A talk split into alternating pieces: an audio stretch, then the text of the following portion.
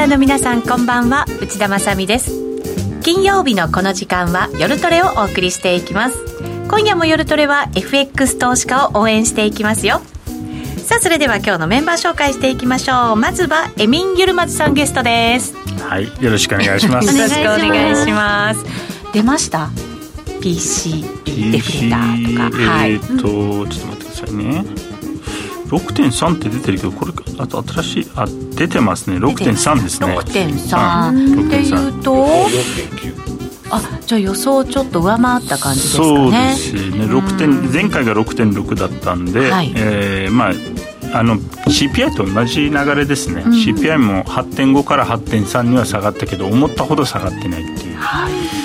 わかりました。後ほどまた詳しく解説いただこうと思います、はい、そして小杉団長です、はい、よろしくお願いします。お願いします。ハリエッティです。ハリエッティです。お願いします。さて先ほどですね先行配信のところで YouTube ライブちょっと調子が悪かったようですけれども今正常に配信ができているようでございますので、えー、皆さんご迷惑をおかけいたしました。ここからも引き続きご覧いただければと思います。YouTube ライブ今正常に配信しております。はい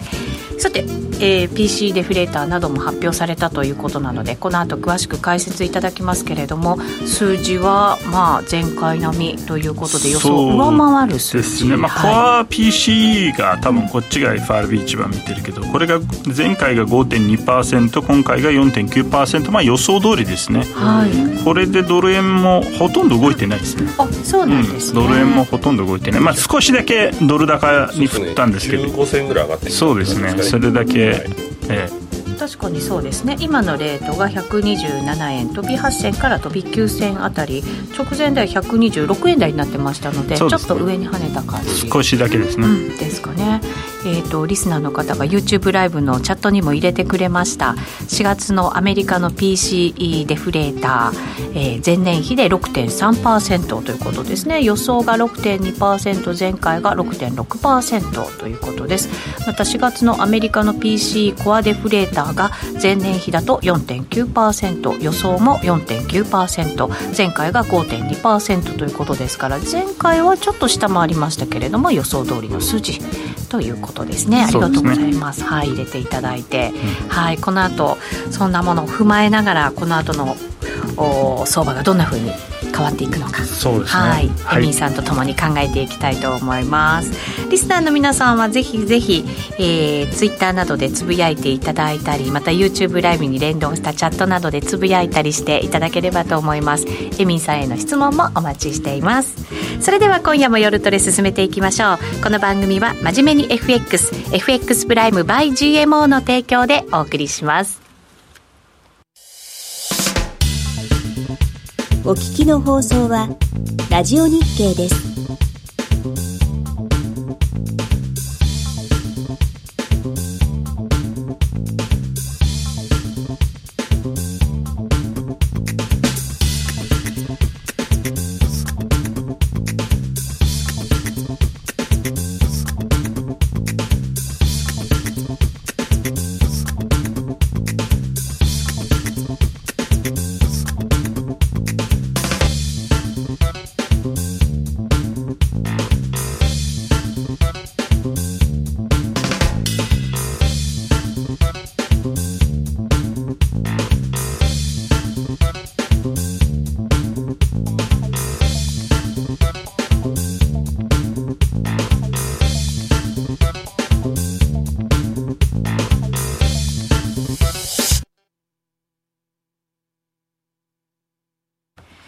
て今夜の夜トレはエミン・ユルマズさんをゲストにお迎えしています。引き続きよろしくお願いします、えー、PC デフレーター発表された後ドル円が127円台に乗せてきまして127円飛び5銭から飛び6銭での推移となっています。ただ今日夕方に、えー、127円19銭という高値がありましたのでそこは上回ってないよというような動きですね。そして安値がこれは今日のお昼ぐらいにつけた126円のミドルぐらいですから比較的このところに比べたらちょっとボラティリティ小さめかなっていう一日なのかもしれないないですけどね、うん、そうですね、はい、この後アメリカに時間に入ってどういうふうに動いていくのかっていうところも見つつですかね、うん、そうですね。はい。さて今日ですけれども番組の中ではアメリカのリセッションと為替市場ということでお話伺っていきたいと思いますけど、株式市場でも為替市場でもちょっとアメリカのリセッションっていうところが視野に入ってきてそれをテーマに物色されてる感じなんですかね、そうですね、うん。だからまああのおそらく、まあ、ここはインフレとも関係あのが非常に強い関係があるんですけど、はい、つまり景気がいいならインフレが今後も上昇し続ける可能性はある、はい、ででよって FRB も引き締めをあの、まあ、積極的に続けていく可能性が高いわけですね。需要もね結構強いですからね景気がいいとするならば。で逆に今度リセッションの懸念があるんだったら、まあ、可能性が高まっているんであれば当然ながらこれはあのインフレがピークアウトしてくるということなので、うん。はい、えよって FRB もどこかで、えーまあ、引き締めをやめてもう一回緩和に切り替えなきゃいけないということになりますね、うん、でそれをもう市場は私は実際織り込み始めてるんじゃないかなと思っていて、もうすでにもう来年の実は利下げみたいなのをもう言ってる人たちがいるんですよ。結構なんかいろんなところでそんな声が出始めましたね。そうですね。まあ、だからやっぱりあのアメリカの長期金利が頭打ちして下げてきてるということをさらにその国債に買いが入っているということはこれはもうアメリカのリセッションを本格的に市場が織り込み始めているということなので安全資産にそうですね、はい、まあ、そのだから一環としてドル円も当然ながらこれは円高方向に動きやすくなりますね、うん。うん、そういえばアメリカの金利も3%台で固まるかなと思ったら、うん、もう2.7ぐらいまで落ちてきてるんですよね、確かに。まあ、これはだから完全にあのその債券市場はもうインフレが頭を打ったと、でアメリカの景気がこれから悪くなるというふうにもうあの考えてるんですよね、債券市場。で株もやっとそれに実は気づいて、あのまあ、例えば先週の動きなんか見ると非常に分かりやすいんですけど今週の頭もそうだったんですがあの昔結構そのナスダックとかが売られる理由っていうね金利が上昇してるからナスダックが売られるみたいになってたじゃないですか。連動してましたよね。確かに。逆にあの金利が下がってもナスダックが売られているグロース株が売られているってことはこれはもうあの金利云々とかじゃなくてもう景気が悪くなると。うんえつまりあのファンデメンタルそのものが大きく悪化するっていうことを、うん、もう市場が売り込み始めているということですね。うん、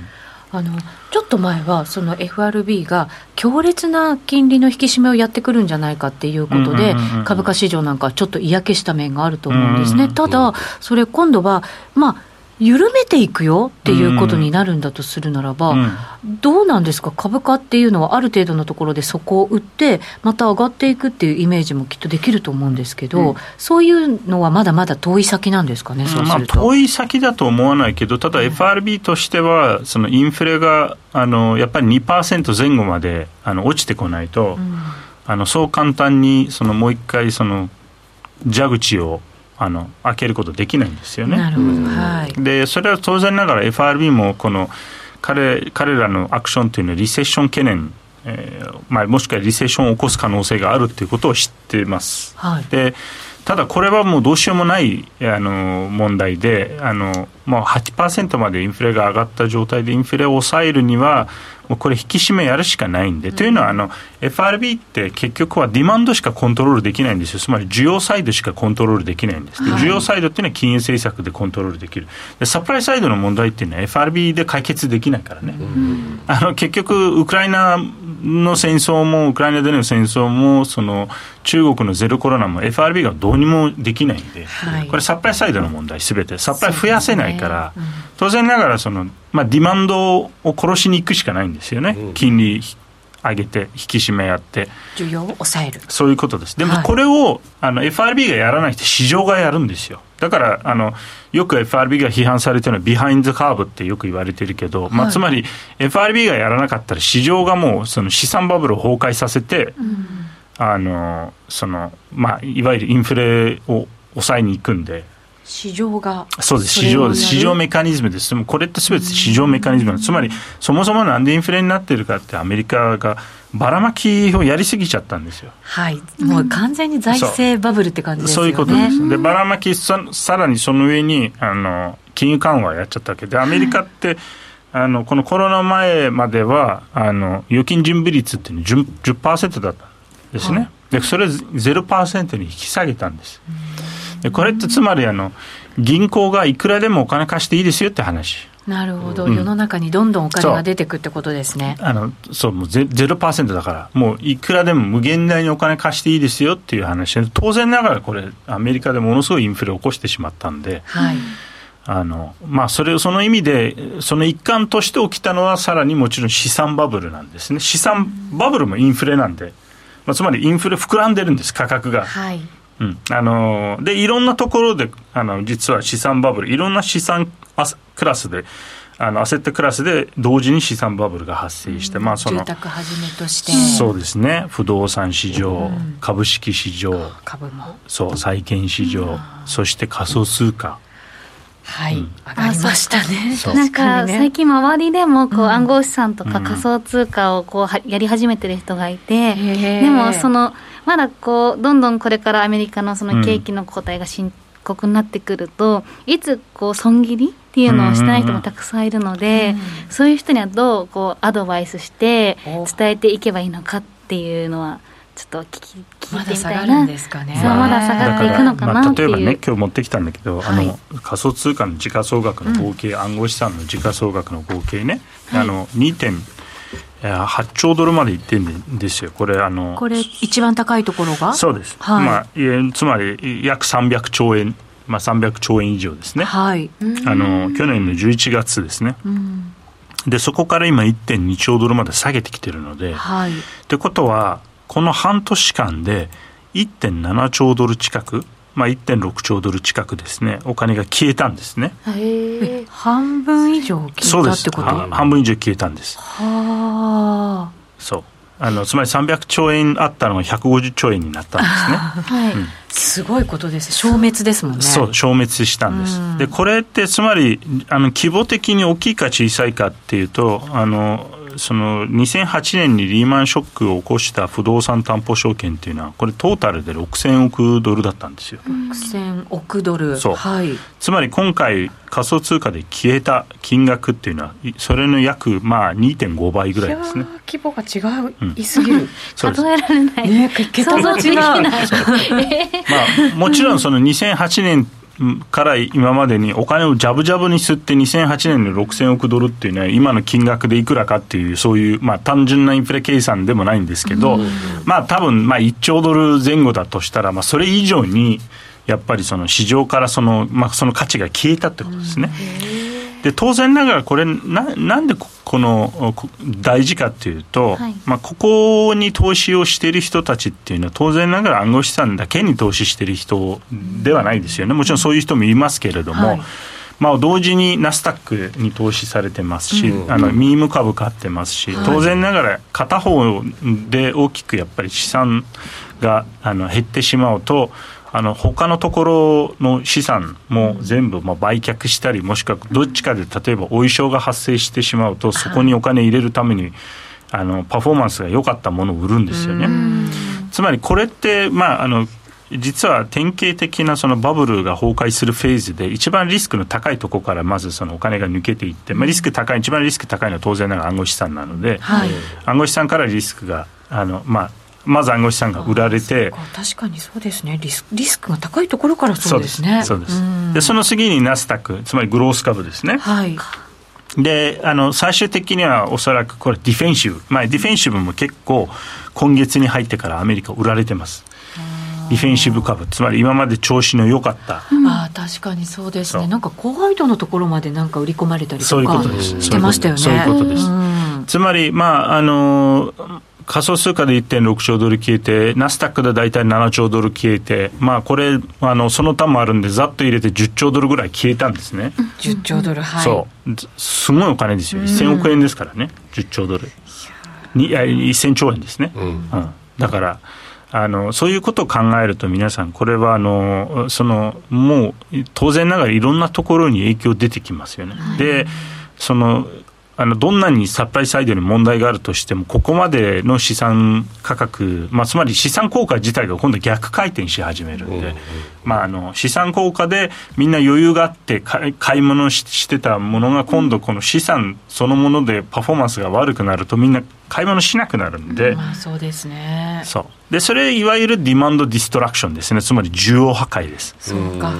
市場が決めるっていうのはそういうことなんですね。そういうことです。そういうことです。はいまあ、本来であれば、だから FRB は2021年の頭に引き締めに舵を切って、えー、もし切っていれば、実は実際暗号資産もナスダックもそこまで膨らむことがなかったかもしれません。うん、切ってたら、まあ、ある意味ソフトランディングが可能だった可能性はあります。1年遅れたことによって、うん、それが不可能になった。そういうことですね。つまりこれは、あの、不況の時には、あのその緩和をもしくは利下げするんだけど、これってじゃあ利下げできる、その要は火力っていうかあの、アメリカ、英語で言うとドライパウダーって言うんですけど、要は火薬ですね、あの、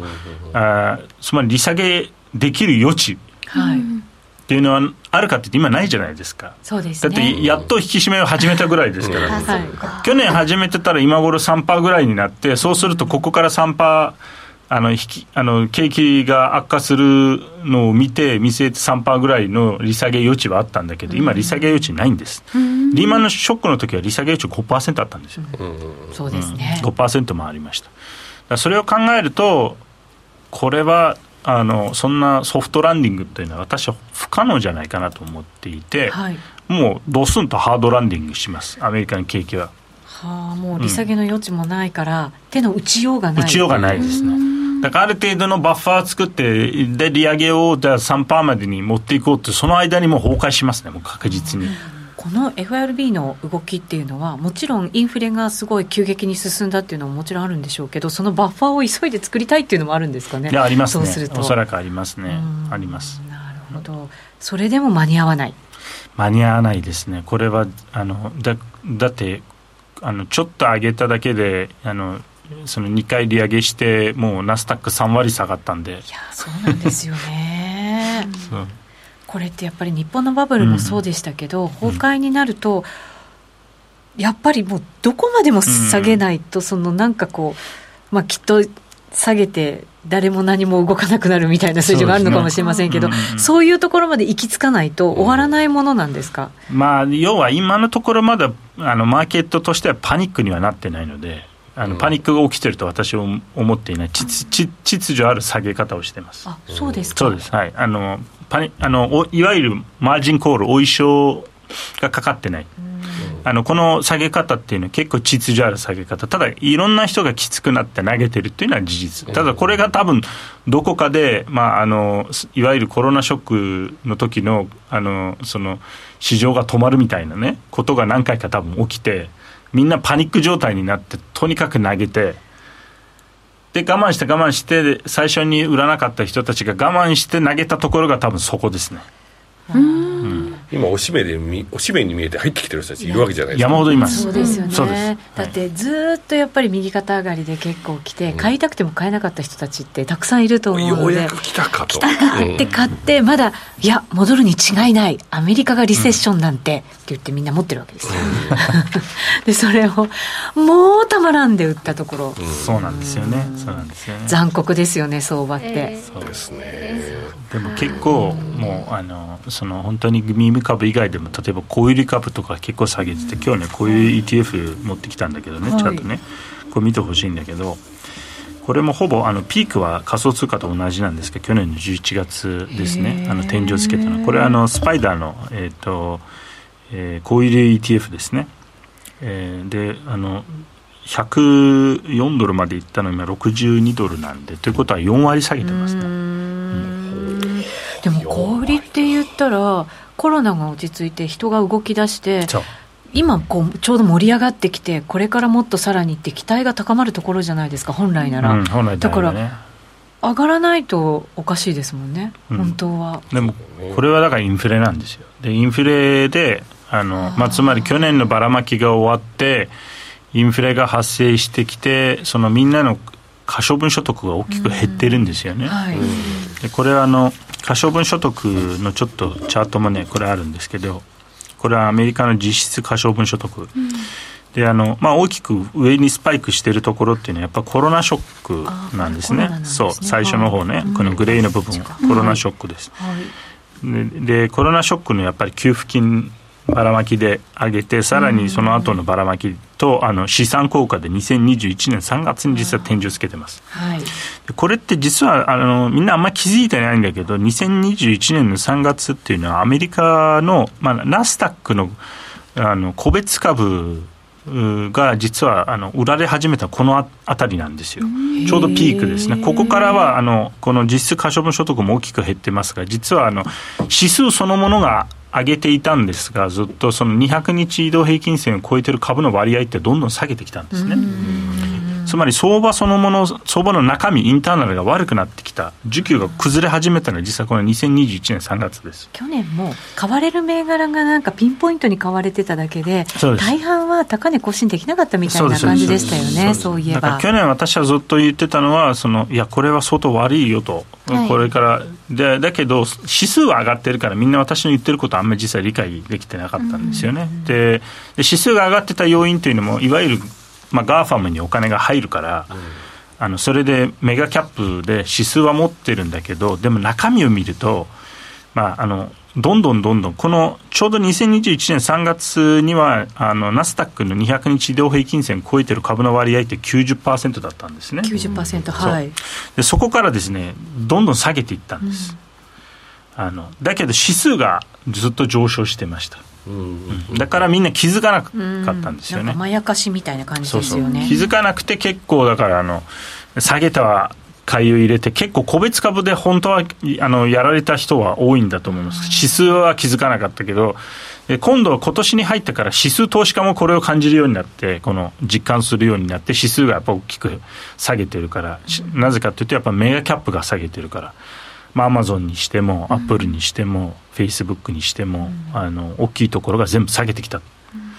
えということ、ただこれもまだまだ私はだからあの、フェーズでいうと、まだパニックフェーズに入ってないので、まだそガーファムのところそうです。秩序よく調整して下げてる感じですね。はあ、うんそれじゃあ本当の下げじゃないんですね。じゃないですね。これは、うん、本当の下げでは野球9回例えると今何回ぐらいですか？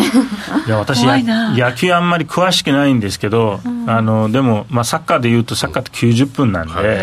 90分でいうと75分目ぐらいですね。まだあと15分ぐらいあります。で、延長戦もあるんで。延長戦もある延長戦も。延長戦も、そう、アディショナルタイムも入れて、これからでも加速していくんですよ。だからあのあのグラビティなんでね。下に行けば行くほど加速するんで。最後で背筋がゾーッとするような下げが起きないとダメなんですもんね。それが起きてまあ大体この点、まあ、リーマンショックの時は半値なんで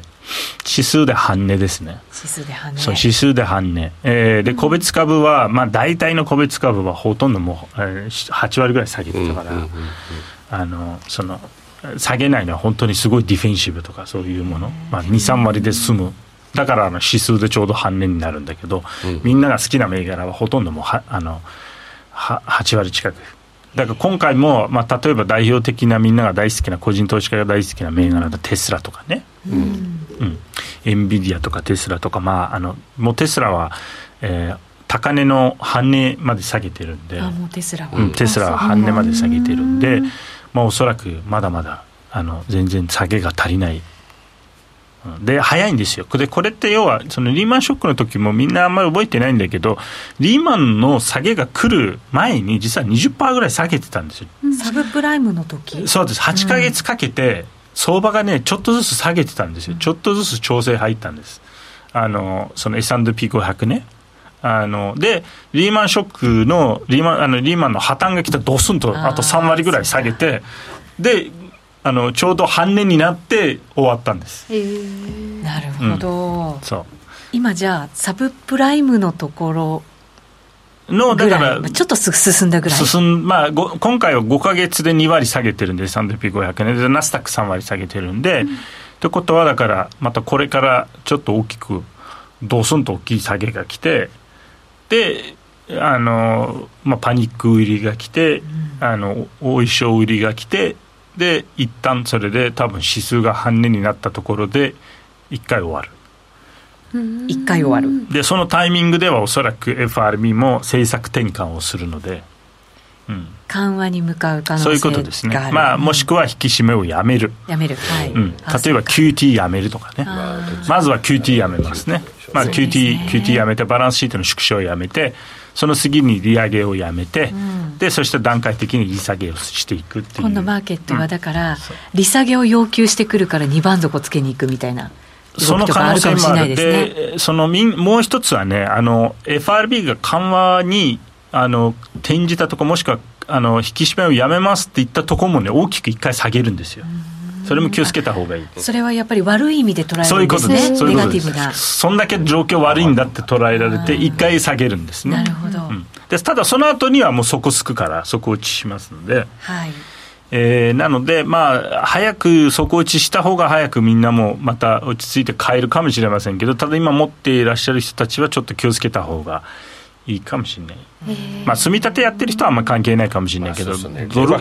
そうドルドルコスト平均法なんで、うん、でもあの個別株やってる人とか、あとはあのレバレッジ商品、うん、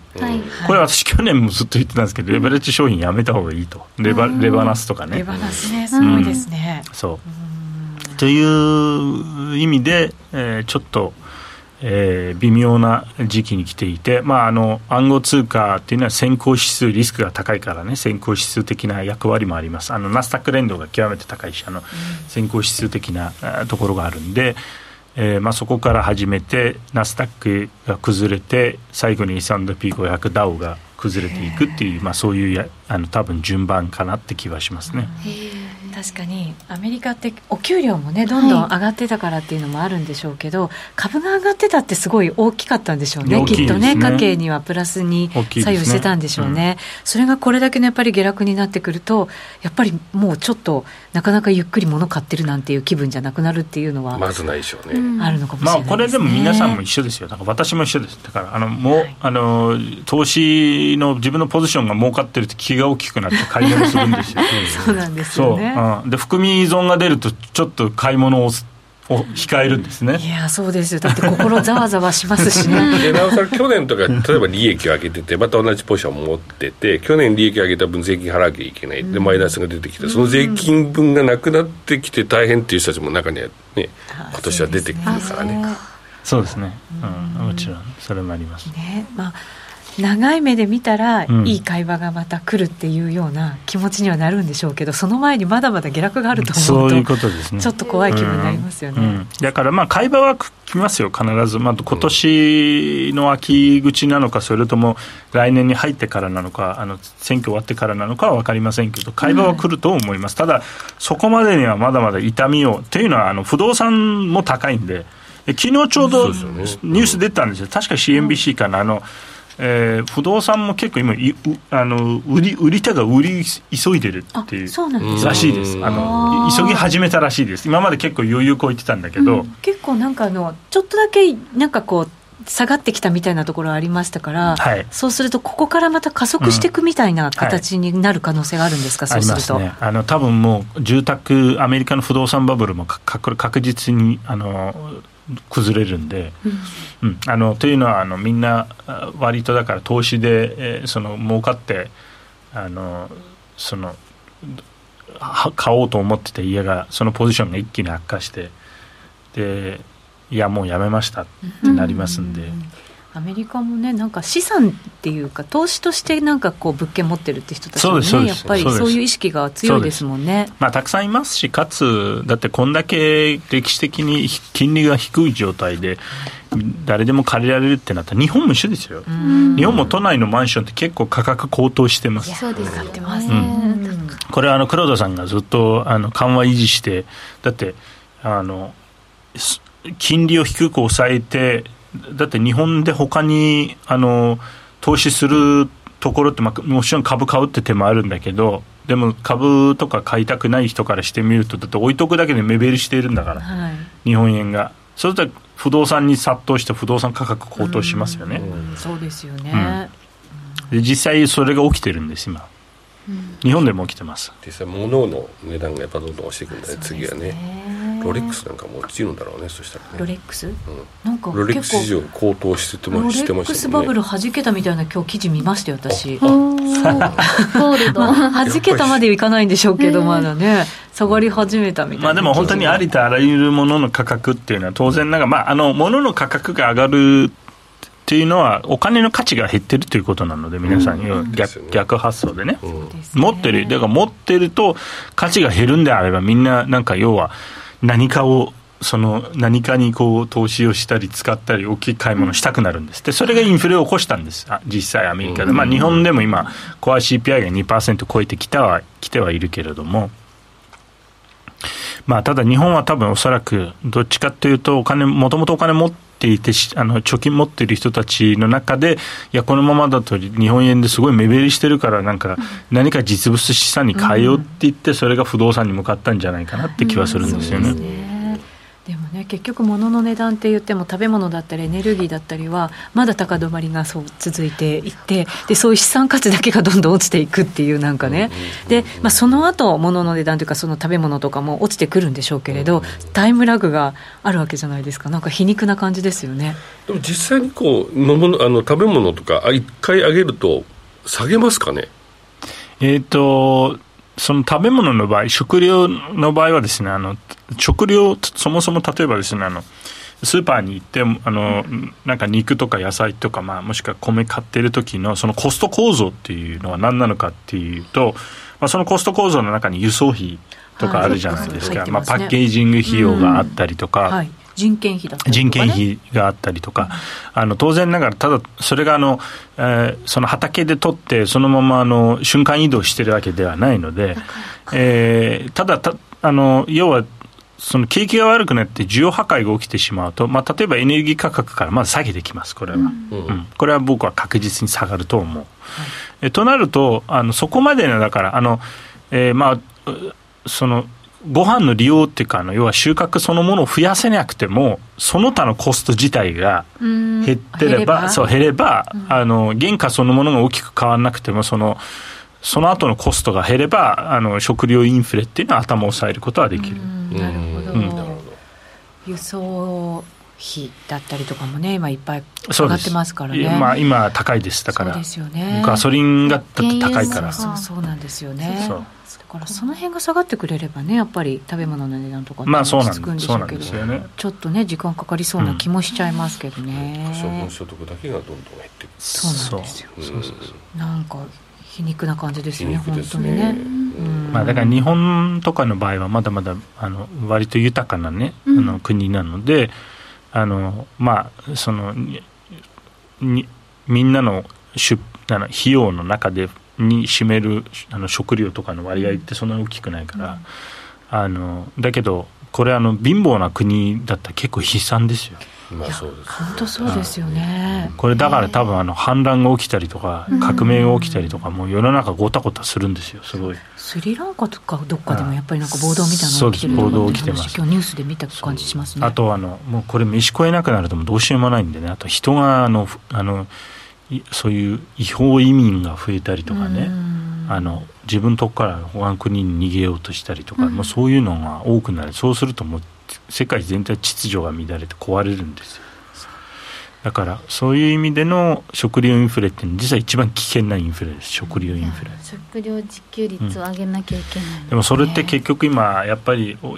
ウクライナ戦争なんですよ。一番大きい厄介な問題っていうのは、うん、ウクライナとロシアで大体小麦とかのね世界の4割以上輸出してるので、そこが落ち着かないと、ウクライナの小麦を外に出せない。輸出できない。そうですね、うん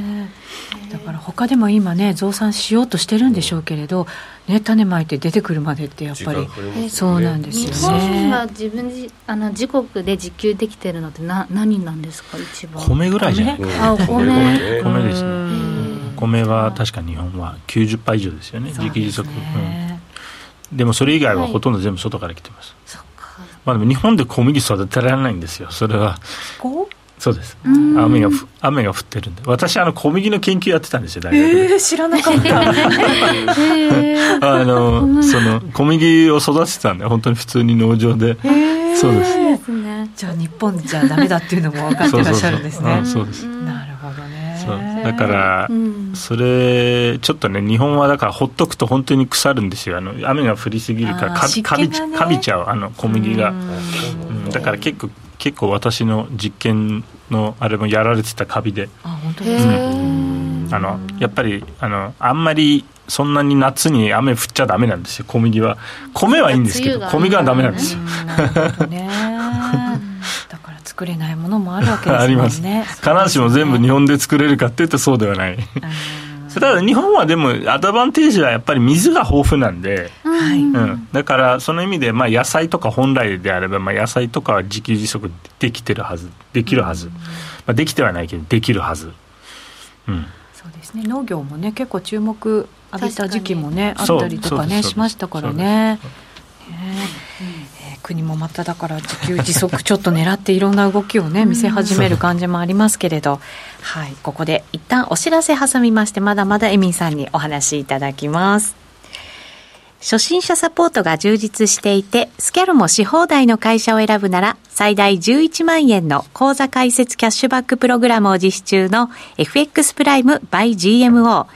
人気のスマホハイスピード注文は、待ち時間なしの連続発注を実現。チャートを見ながら、スキャルでも、スイングでも、サクサクお取引いただけます。毎月開催の豊富なキャンペーンやセミナーはもちろん、トレードも、情報も、やっぱりプライムで、決まり。株式会社 FX プライムバイ GMO は関東財務局長金賞第259号の金融商品取引業者です。当社で取り扱う商品は価格の変動などにより投資額以上の損失が発生することがあります。取引開始にあたっては契約締結前交付書面を熟読ご理解いただいた上でご自身の判断にてお願いいたします。詳しくは契約締結前交付書面などをお読みください。お聞きの放送は、ラジオ日経です。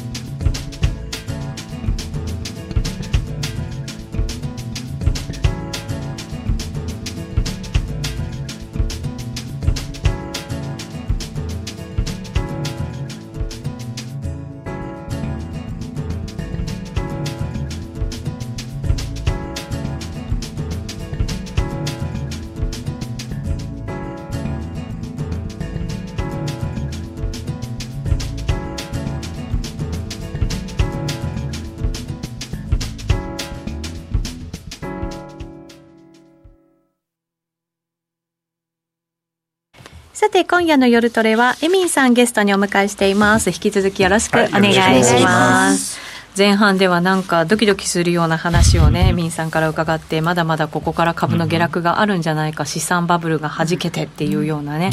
お話がありました。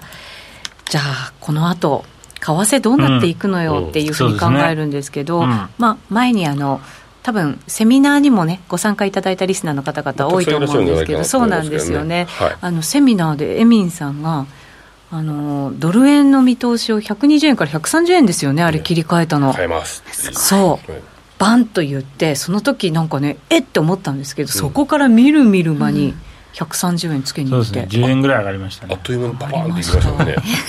いやすごいタイミングと思って、まだあの時130円って言ってる市場関係者いなかったですよね。いなかったですね。125ぐらいは、うん、まあ言いましたけどね。でみんなあれも言ってたんですよ。なんか125黒田ラインとか言ってそんなもんに根拠ないよって私言ってたんですけどずっと。全く根拠がない、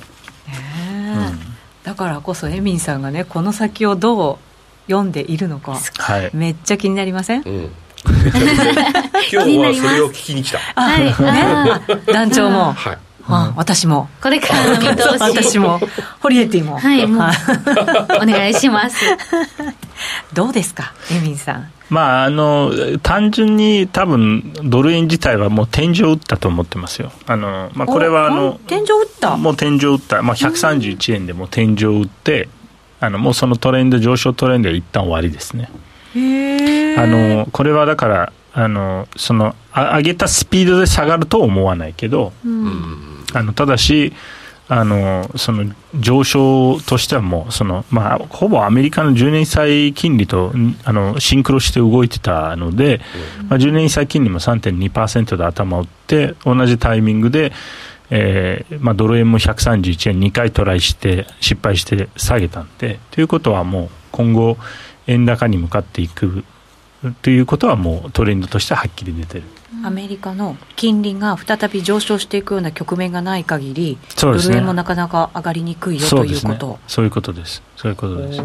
でなので、まあ、その意味で、じゃあその、すぐにあの上がったと同じスピードで120円まで例えば落ちるか、110円台まで落ちるかっていって、そうではない。これはまたあの、なぜならば、まだまだ FRB は引き締め政策はやめないので、はい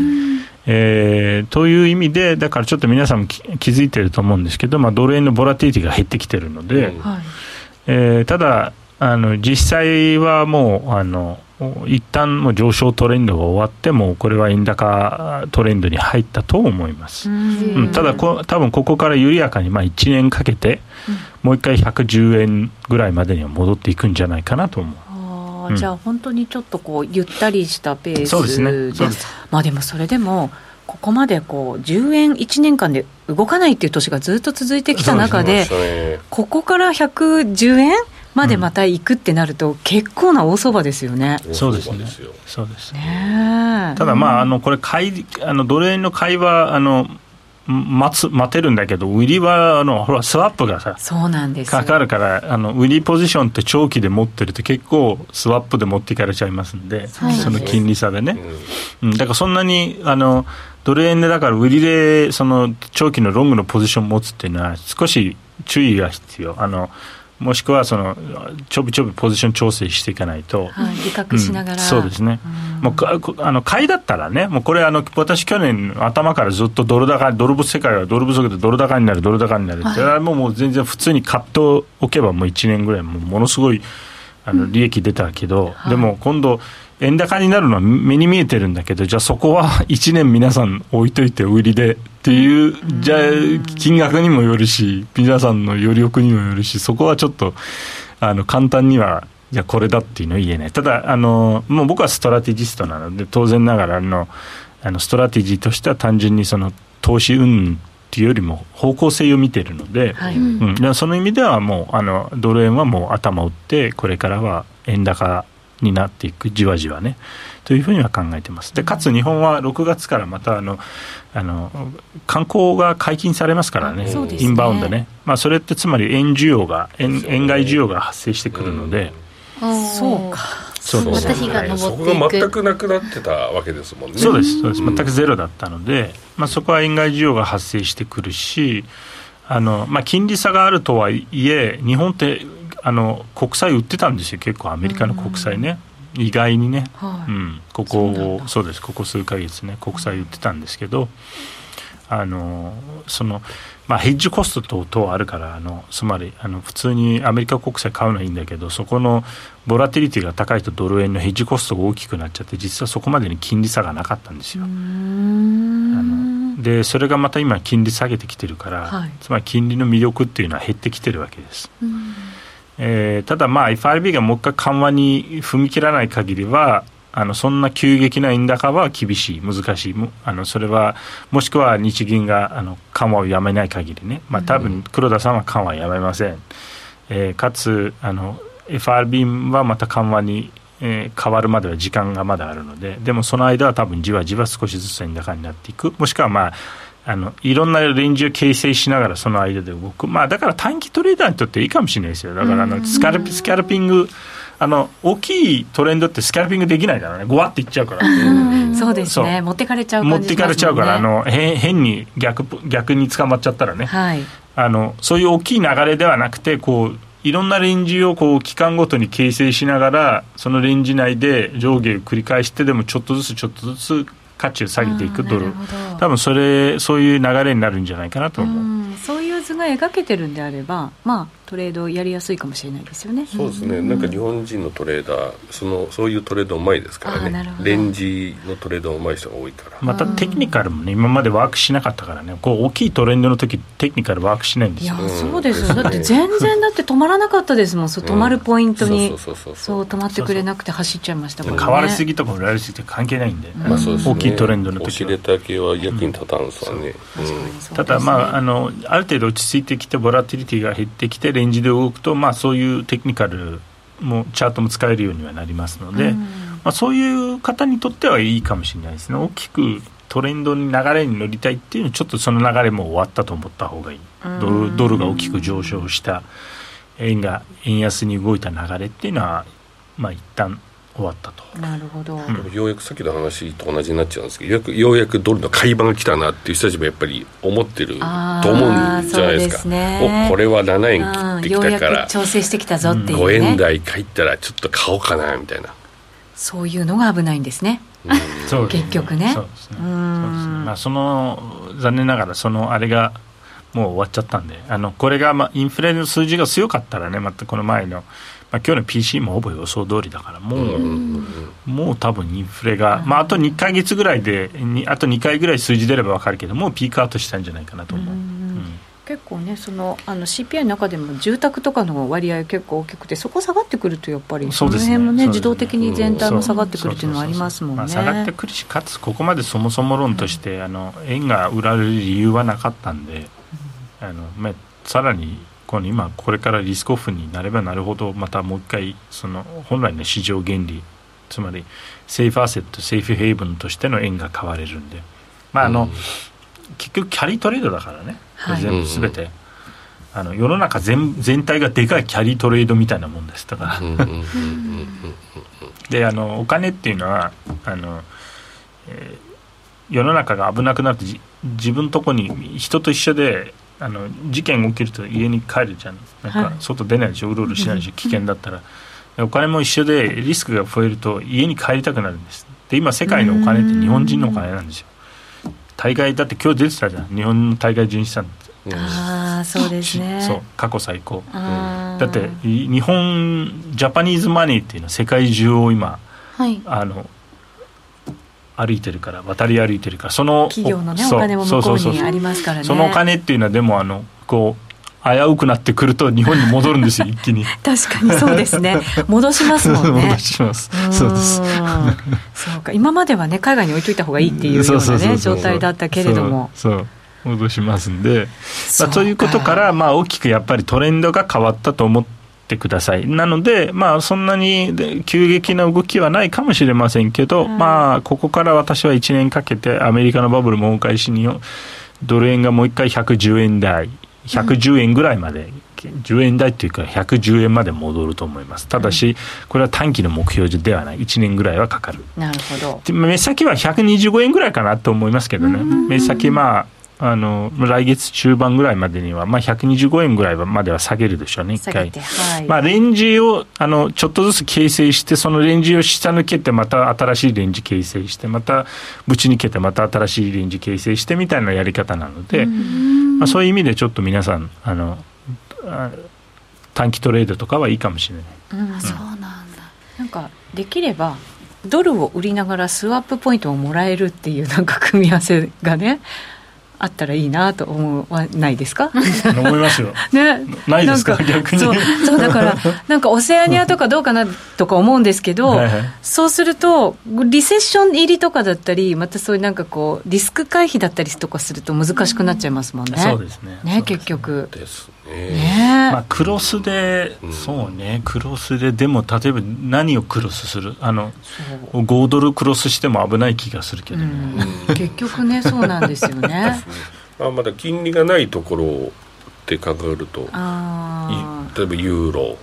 ああはいはいはい、うん、そうですね確かにそうですねあのでもなんかユーロもね7月ぐらいには上げるかもしれないとか。そうね。言ってますよね。そんな話出てますよね、うん、急に。またなんかタイミング悪そうですね。悪そうですね。ユー 今度ユーロ売ったらなんか利上げしてユーロがぶち上がったみたいなことにならないように。あんまり今下げてたからねユーロね。ね。タイドルでもね。それはあります、ね。まあ、だから世界の金融政策を見ながらっていうのはもうしばらく続きそうですしまた物価見ながらっていうのもまた、ただ大きな流れはちょっと変わった可能性が、ね、あの世の中のあの多分これからのフォーカスもインフレよりも景気後退にあの、はい、フォーカスが移っていきますんで、はい。うん、日本も一緒になってリセッション入りとかってあの日本日本可能性はあるんですけど、えー、日本の場合はちょっと違うダイナミクスで動いてるんですよ。アメリカとはね。あの、日本の場合はそもそもあの大きいインフレが発生してないので、うん、そうですね、うん、どっちかというと日本の場合はだからその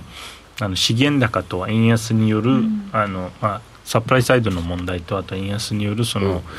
インフレが発生しているのでもともその意味で考えるとそもそも日本って今景気が悪くなってるかもしれ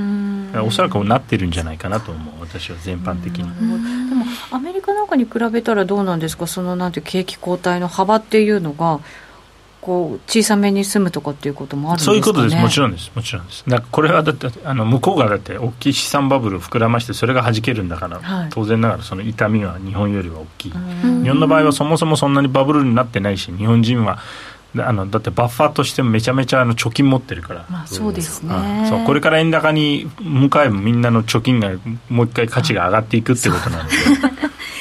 また日本円で持っとけっていうそう。そう。なんです結果的に。なんか結構こう悪い円安、悪い円安でこれからどうなっちゃうんだろうって正直不安だったんですけどあのエミンさんの本の帯に「あの世界的な経済不況の中で復活するのは日本って書いてあって、うん。うん、希望が持てました。元気出ましたよね。元気、ね、日本企業応援団みたいな感じになってますから。数年前からねあの利益が30万円になるっていう話をね、うん、言ってました、はいね、だからなんか、この今の状況で、日本企業もようやくいろんなものの値上げに動いたりしてるじゃないですか、すね、あの食べ物とかだけじゃなくて、機械だったりとか、で、ね、お給料もようやく上げ始めて、そうです、ね、だから今まで、全然動けなかったことが動き出したから、これが私、プラスに作用しないかなって、ちょっと期待を持ちたいんですけど、本当なら。まあ、まあ可能性はありますし、かついろんな意味で、その今の世界情勢も日本には追い風にはなってきてるので、はい、あのまあ、サプライチェーンの再構築この前バイデンさんが来た時に話していた、はい、まあ、そこはやっぱり日本がないとサプライチェーンの再構築ができないのでうん、でまあ、台湾有事に多分備えて台湾の戦略的な資産も一部多分日本に疎開させるっていう計画だと思います、アメリカ。はだからソニーと TSMC があの半導体工場を作るっていうのもその一環なんですよ、つまり台湾にそのまま置いとくとやっぱ危ないんで、じゃあ、周りで疎開させる、まあ、た例えば台湾で蓄積したノウハウ、うん、まあ、あの結局、台湾のノウハウだって、元を言えば TSMC って、あの人、確かテキサス・インストゥルメンツかなんか、インテルかテキサス・インストゥルメンツの出身の方で、アメリカで育ってるんですよ。じゃ確かあのあの台湾ニーズアメリカンですよね、でつまりアメリカの技術なわけですなるほど、うん、あのアメリカは当然ながらその自分の戦略的な技術をを台湾で危険にさらすっていうのもちょっと考えにくいので、そうなるとその意味で台湾のノウハウ人材っていうのも日本に疎開させるっていうのは今後起きてくると思います。なるほど。そういろんな意味でね日本に多分資本も技術も集まってくるそうですね、うん、重要ですね。そうです。な位置になりますね。日本が、う。ん、今回ねあのロシアの海外資産が凍結されました。半分ぐらいね。海外にあるものが。それは結構ねみんな怖くなって、うん、あの今度あの私あの時も思ったのがこれ多分日本にあのいろんなとこからお金来るんじゃないかなと思って。というのはやっぱアメリカといつ対立するか分かんない、うん、そのお金からしてみてそのお金って必ずしもロシアのお金とか中国のお金とは限らないんですよ、うん、例えばオイルマネーだってそうです。そうですよね。確かにそうだ。いつアメリカと対立するか分かんないでそれを思ってたらちょうどその後に直後になんか任天堂サウジが任天堂の株を5% 買ったっていうね。ありましたありました、あのあの多分あれあの皇太子が、うん、モハマド・ビン・サルマンがあの人あのほら世代的なミレニアル世代で ゲーマーなんだよね。そうそうそう。好きなんだ。と思う多分任天堂が。でもやっぱアラブマネーっていうのもやっぱりまあそうなるわなと思ってそんな全部アメリカに置いていったらいつアメリカと対立して凍結されるか分かんないからじゃあどこに置くかってなった時には日本にそうです、はい、そうですね。もともとなんかねあのオイルマネーって日本に投資結構積極的に前からやってた時期もありますもんね、そうですね、うん、まあ、これからもっと来ると思います。だからもうお金に牙がないんで、まあ、中国行けない、ロシア行けない、でアメリカもちょっと怖い、分かんない、いついつ政治対立するか分かんないってなったら、そのお金どこに行くんだって。あのなんか今、習近平さんもあの共産党幹部に関しては海外資産あの中国に戻せとか言って圧力かけてるみたいよ。あそうなんですか、うん、だって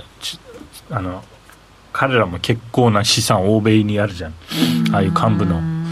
娘さんとかあのあの息子さんとかもあの海外で勉強してたり、ね、奥さんが海外にいたり、ね、そう、えー、国籍取ってたり、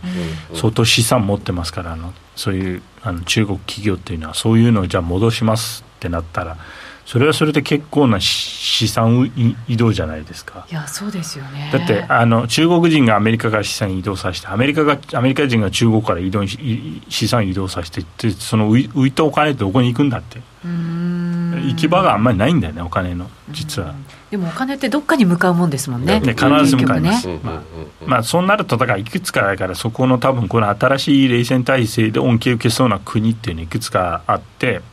まあ、例えば日本インドベトナムおそらく、フィリピン、えー、トルコ、えーまあ、あとはですね状況によってはエジプトとかあそのあたり、まあ、お金恩恵受けそうなところですね。なるほど。エジプトとかトルコもそうなんですね。そうです。トルコもちょうどだからあの戦略的な要所なのでこれ全部行ったところは戦略的な要所ですね、まあ、トルコはボスプラス海峡をあのその支配しているしエジプトっていうのはスウェーズ運河を支配しているし日本っていうのは一番あの戦略的な中国をコントロールしているから、あの太平洋の入り口ですから、中国にとっては。でインドっていうのは中国包囲網の重要なメンバーなんでインドとベトナムはね、でフィリピンもそうです。フィリピンもしっかり。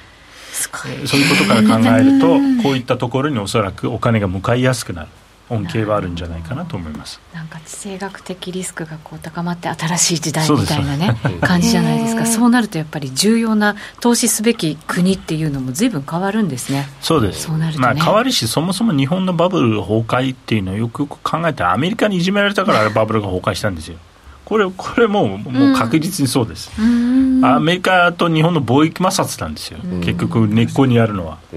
あのだあれだからプラザ合意があって日本